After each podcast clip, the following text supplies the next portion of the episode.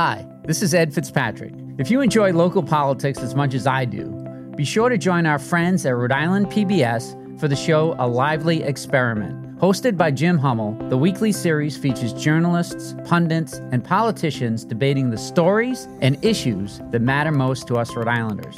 Tune in to A Lively Experiment and be part of the conversation. Fridays at 7 p.m. on Rhode Island PBS and wherever you get your podcasts.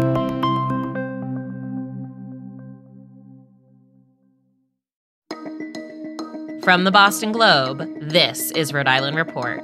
I'm Alexa Gagosz, in for Ed Fitzpatrick. Welcome back to the podcast where we bring you big conversations from our very small state. For 10 years, Chef James Mark has been offering delicious and innovative food in Providence. He's the force behind North Restaurant, as well as Big King, a spot in the West End named after his grandmother. But after weathering the pandemic, as well as countless late nights, Chef James is calling it quits, at least for now. We'll talk to him about his decade in Rhode Island's restaurant industry, why he's taking a break, and what comes next after this quick break.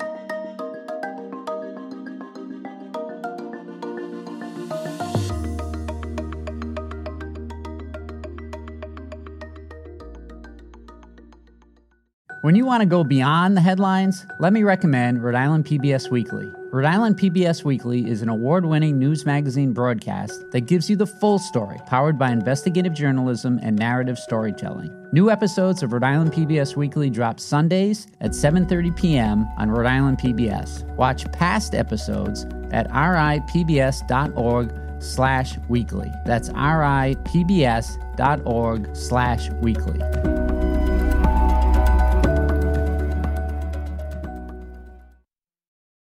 Welcome back. I'm here with Chef James Mark, the founder of restaurants North and Big King. James, thanks for joining me today. Of course, glad to be here. So, for the few people who haven't been to North or Big King, how would you describe both places? I would describe them both as kind of uh, non-traditional American restaurants, uh, food that's like focused around ingredients that are grown in Rhode Island, and really trying to lean heavy into the seasons up here in ways that are unexpected. And what was your vision when you started North about 10 years ago now? I opened North as a restaurant that really catered towards the service industry. That's what its initial vision was. It was open seven days a week in a time when there was very few seven day a week restaurants in Providence. It was open to midnight every single night with a full dinner menu. And that was during a time where basically the only option you had after, you know, 10, 10 o'clock was New York system. So we were trying to build a place that catered to folks that cooked in the industry and uh, worked front of the house in the industry and would get out of work uh, and didn't really have a place to eat. And that's where we started our focus on and kind of built it out from there. Mm-hmm. It changed a lot over the years. Yeah, it, it did. It did. It became very popular. Um, we were originally located in 3 Luongo Square, a block off of Westminster Street. It Really tucked away in a, a kind of little neighborhood, but if you worked in the industry, you like knew that neighborhood well. The old Decatur bar was there, which became the Avery. E&O, which is no longer there, was around that corner. So both a bunch of places that really catered to folks that were definitely like working class and trying to scrape by a little bit, but also some younger folks and artists and uh, things like that. You know, maybe didn't have a ton of money to spend, but uh, wanted to still drink well and eventually once they open north hopefully eat well as well. And then big king was a little something different. Talk about that. Yeah so five years ago we moved north. Um, it became super popular really fast. Got on a bunch of like national lists and things like that and just built a lot of following through word of mouth. You know we we're going on three hour waits on a Wednesday, and we realized that we needed to move it into a bigger space. And so we moved it into uh, the Dean Hotel downtown. About a year after we moved, or eh, nine months after we moved, we opened Big King in the original space. We reduced the seating capacity, we brought down to 21 seats or so during COVID. We're takeout only for a long time, but then when we reopened, only had 17 seats when we closed with the idea of doing something that was a little bit quieter and a little bit more relaxed, something that was a little more focused and allowed us to and allowed me to express myself in kind of a different way. And didn't you name Big King after your grandmother? Yeah, yeah. So uh, my grandmother's name is Big King. She immigrated from China in the 40s, I believe. My, my, my grandfather came over in the pre war. When she went to the immigration officer, she told the officer her, her name in Chinese, and guy asked, Well, what does that mean in English? And she said it means Big King. And he, so he wrote Big King for her name. That's amazing. Yeah. I love that. Yeah, it's uh we don't cook Chinese. Well, it's a it's a weird thing um trying to tag or label specific kinds of food, specific kinds of cuisine, especially in modern context, especially in America, where things get mixed up really easily. So it's not a Chinese restaurant, but is there influence from that style of eating that I grew up with? Certainly. And is there like influence by like how we think about dishes and how we balance flavors and how we balance food and even down to like how you can eat them? Yes, 100%. Uh, certainly influenced by her food. Did your grandmother ever get to dine at one of your restaurants? Mm, no, she didn't. She died a few years ago. She was like 104 or 107 or Wow. something like that. we don't actually know how old she was. So when I opened my restaurants, you know, she she was very old already and not traveling. And just to bring it back to where you started, you studied at Johnson Wales University, and then you pursued your food dreams elsewhere in Wales, Asia, and even the Momofuku Empire. So, what brought you back to Rhode Island? So I was working for David Chang, who is the chef owner of Momofuku. This was very early Momofuku, year three and four, I think it was. And so it was just the two restaurants at the time. And I eventually helped open their first bakery called Milk Bar. I was uh, the first bread baker there. I was working overnight shifts and kind of by myself, and this like really intense lifestyle.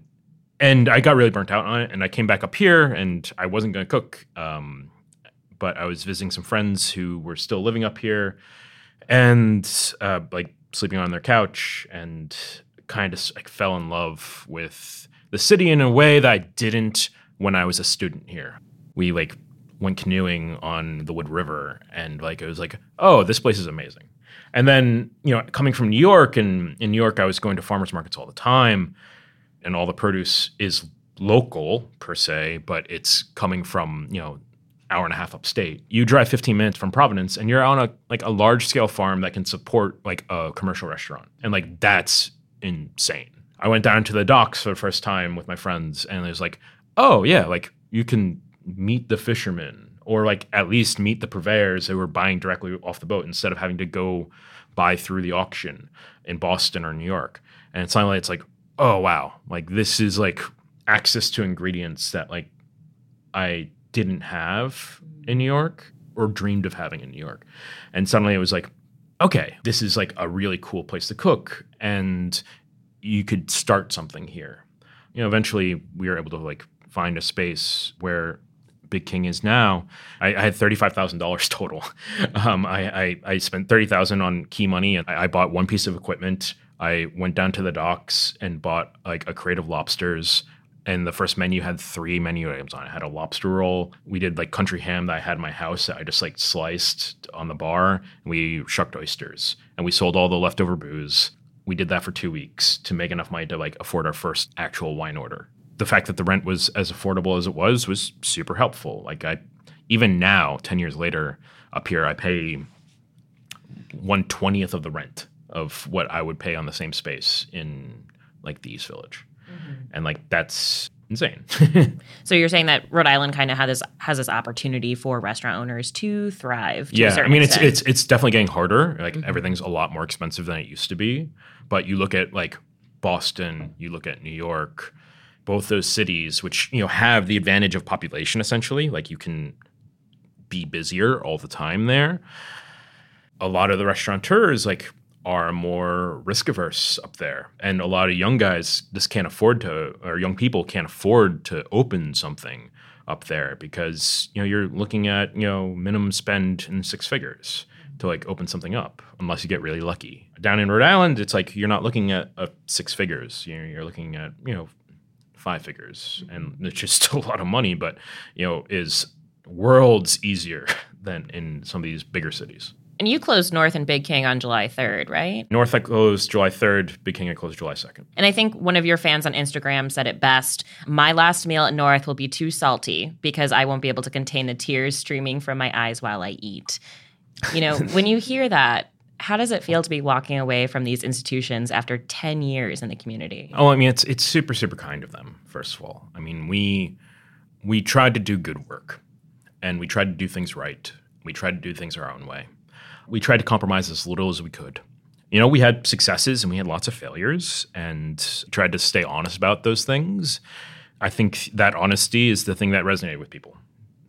My big thing was always like, I just don't want anyone to ever to leave feeling like they got ripped off like our first like motto at the restaurant that was printed on the, the, the back of the first like restaurant t-shirt we had was hopefully delicious um, because that was what we were going for you right. know you know you don't always succeed but you do the best you can and the question on everyone's mind right now why is it that you decided to hang up the apron for now it was complicated it's been 10 years my leases were up it was like a question of like am i going to sign a lease for another five years and it's like i frankly didn't want to do this for another five years. It's a lot of work. What people need to understand is that like restaurants like these, the failures that happen take their toll on you, but the successes that happen also have their own price. And we paid that price. Every single person that worked there paid that price in different ways. I have been paying that price for 10 years, longer than anyone else that works there, uh, more intensely than anyone else that has worked there there are people in this world, restaurateurs, that are able to let go more than I am, that are able to develop teams in ways that are better than I can, probably. I'm not good at that kind of thing, frankly. I worked every single service at Big King, and it was really important for me to work every single service. I worked every single day for the last 10 years. I took two vacations um, in 10 years yeah, that were more than a day or two days, really. And even on those vacations, I was still on my phone doing work, paying my sales tax, you know, doing all these things that, like, you know, were jobs that like other people just weren't trained to do. And they weren't trained to do because I didn't, frankly, make enough money to like train someone to do that for me, to replace me in that kind of way the way we chose to run our restaurants, we tried to keep the financial barriers down so that as many people could access it as possible. We tried to make sure that we paid people as much as we could so that, you know, they could live real lives and we tried to, you know, buy ingredients from people that we knew and pay them fair price for it so they could support their own staff. That's a recipe for not making a lot of money, frankly. And so after 10 years, it was, or it was like nine and a half years in, we had just had two years of COVID, of intense COVID. You know, I didn't have any direct COVID deaths in my life, so I don't want to minimize like that sort of thing. But beyond, you know, the the physical toll that it took on people, from a financial perspective, I'm very grateful for the grants and loans that we got, but like we didn't close. We closed our doors, we did takeout for, you know, 18 months. Mm-hmm. But that was just as much work, if not more, without any of the reward. No financial reward. You don't get to see the people eating it and enjoying themselves. You don't get to talk to people, and you make no money. You know, we paid our staff pre-COVID levels the whole time. I'm very proud of like what we were able to do, but we made no money while we were closed. You know, luckily when we reopened, it's been busy since then, and it's, it's, we're not closing because it's slow. We're closing by choice. Right. I'm tired. Mm-hmm. and I've been doing this for a long time, and this doesn't feel sustainable for me long term. Could I do it for another year or two? If COVID didn't happen, would I been would I still be open? Very likely, but like these are like the repercussions of these things that will continue on and be felt through in the industry for another you know, who knows how long. Right. And I know long hours, like you're saying, it's exhausting work, constant stress as someone who owns a restaurant and is operating it on all cylinders. You even said on Instagram when you announced that you were closing that you missed your daughter's birthday. Is this yeah. the way that the food industry is in general, especially coming out of the pandemic, or is there a more sustainable way to run a restaurant? I hope people are working on it because it doesn't really feel like it. If I'm being honest. Um, I love the restaurant industry. Actually, I don't love the restaurant industry. I love the people that work in the restaurant industry. I deeply care about them, but I can't paint a picture of butterflies and rainbows because it's um too many years of my own trauma and too many years of seeing people being broken by the industry and frankly a, a general public that doesn't really care about them. Um, uh, if I'm being quite honest, you know, everyone likes to go out to eat. I like to go out to eat, but not everyone cares about what happens behind the scenes, and that's a bummer. Yeah. Frankly. Will you ever come back and what would it take? I think like no, I think I have a restaurant left in me, but I need to do it on terms that feel better, that allow me to do the work I want to do creatively and allow me to do it in a way that still allows for more broad interests in my life to still exist, essentially. You know, maybe I'll wait till my daughter's a teenager and she hates me and doesn't want to see me anymore. And then that's a great time, I feel like, to be able to do my own projects again. But until that happens, um, I'm going to be taking a significant amount of time away from it. I'm still going to be like in industry adjacent, um, doing some work uh, with a sake importer, which is like we sold sake at Big King. That was like our big thing. So I'll be doing some work with them, and you know we'll see what happens in what direction that takes me. But you know, um, as far as like a restaurant or something public facing or like a bar or something like that, I don't think there's anything really in the cards in the next couple of years at least. Any parting message to all of your fans and dedicated diners? I think that like it's a really exciting time to be in Providence. There's like cool stuff happening in Rhode Island in general. There's like a really awesome amount of like great young cooks like coming up right now. And hopefully like taking the reins and like doing things their own way and cooking really beautiful food. The restaurant is just a collection of like used equipment at this point. It's like the people that is is what makes it special it's not like the people in the restaurant like died. Like they, they're, they're still here. They're still cooking. They're still doing stuff. They might not be operating under the banner of north or big king anymore but that's okay. Like they're going to be doing their own cool things. So I, i'm super super excited to see where they push things moving forward. James, thank you so much for joining us today. of course. Thanks for having me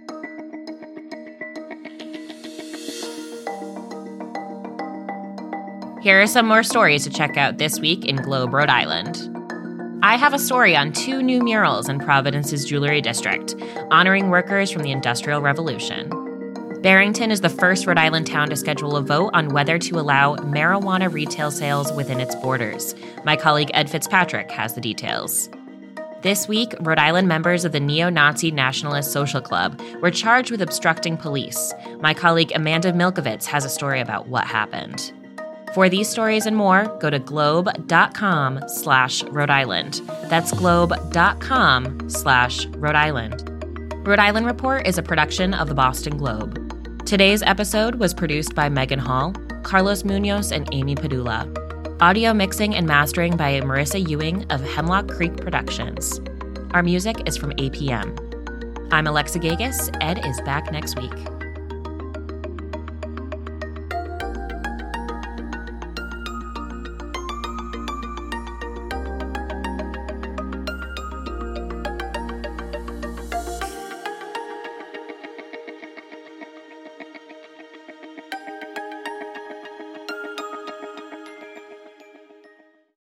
Looking to binge watch all your favorite PBS shows? You need Rhode Island PBS Passport, Masterpiece, Antiques Roadshow, Rhode Island PBS Weekly, and many more. Watch them all anytime and from any streaming device. Learn more about this member benefit at ripbs.org slash passport. That's ripbs.org slash passport.